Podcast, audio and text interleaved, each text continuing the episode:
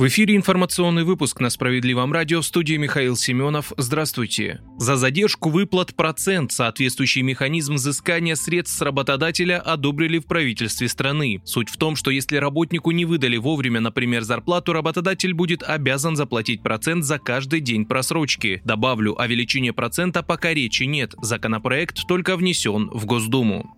Желание отремонтировать стиральную машину может привести в руки к злоумышленникам. О новой, о новой схеме обмана, с которой все чаще сталкиваются в России, рассказали оперативники. Суть в том, что мошенники размещают объявления о ремонте техники. Если псевдомастеров пригласить домой, они якобы начнут ремонт и предложат забрать одну из деталей на диагностику. Когда злоумышленник покидает квартиру, он сообщает, что стоимость ремонта возросла и нужно перевести огромную сумму. Если клиент не хочет платить, ему просто отказываются возвращать деталь. Справедливая радио напоминает, обращайтесь только к проверенным мастерам и сообщайте в полицию, если столкнулись с подобным.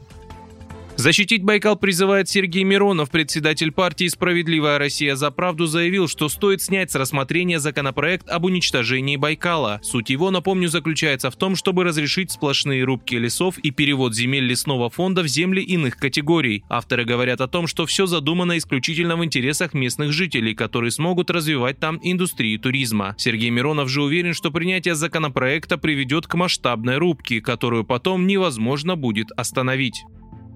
Ну а сейчас в выпуске новости Центра защиты прав граждан 120 тысяч рублей за моральный вред. Наши правозащитники помогли жительнице Костромы добиться компенсации с водителя, который ее сбил. Все началось еще в сентябре прошлого года. Елену Матвееву сбила машина. Женщина потеряла сознание, ее доставили в травмпункт, где диагностировали закрытую черепно-мозговую травму с ушибом головного мозга и кровоизлиянием. Две недели Елена Матвеева провела в больнице, после этого прошла длительную реабилитацию, а потом еще одну госпитализацию операцию. Помимо физических страданий, женщина получила и моральное потрясение. У нее пропали сон и аппетит. Немного придя в себя, Матвеева решила добиться от водителя компенсации. Она знала, помочь смогут в Центре защиты прав граждан. Там сразу проконсультировали, деньги за вред здоровью в большинстве случаев выплачивает страховая компания, а вот компенсацию морального вреда нужно требовать с водителя. Юристы Центра подготовили досудебную претензию в адрес виновного, но реакции не последовало, и тогда было решено подаваться в суд. Судья принял все доводы и вынес решение взыскать с ответчика 120 тысяч рублей компенсации за моральный вред. Очередная победа наших правозащитников.